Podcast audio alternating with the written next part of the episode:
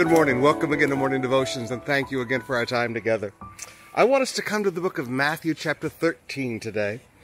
In verse 53, when he had finished these parables, he went away from there. And coming to his hometown, he taught them in their synagogue. Notice, Jesus never claimed it was his, though he had grown up in it. So that they were astonished and said, Where did this man get this wisdom and these mighty works that he is doing?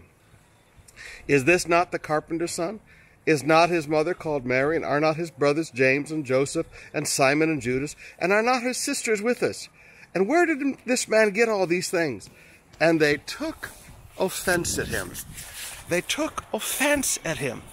Now, brothers and sisters, that to me is absolutely fascinating. Because the Greek word offense means to see that which in your personal opinion you don't like, and therefore it gives you the right to speak against it or to rebel. Now, brothers and sisters, what is it that caused their offense with Jesus? They knew him. They knew him as a little boy. They knew his past. They didn't know who he really was, but they knew his past. They didn't know who he was becoming, but they knew his past. Many of you, forgive me, we've had horrible pasts in our lives. We've, we've done horrible things in our lives that we're very ashamed of, and, and God has forgiven us and God has changed our lives. And sometimes with our own families, it's amazing to me how our own families will look at us and just say, you know what, I don't want to hear anything you have to say. I'm not going to believe anything you have to say. I'm not going to listen to anything you have to say because I know who you are. No, they don't know who we are.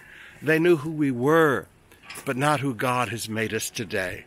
Brothers and sisters, people are going to be offended at you because in their personal opinions, you don't have the right to pray for the sick and see people get healed. In their personal opinion, you don't have the right to share the gospel.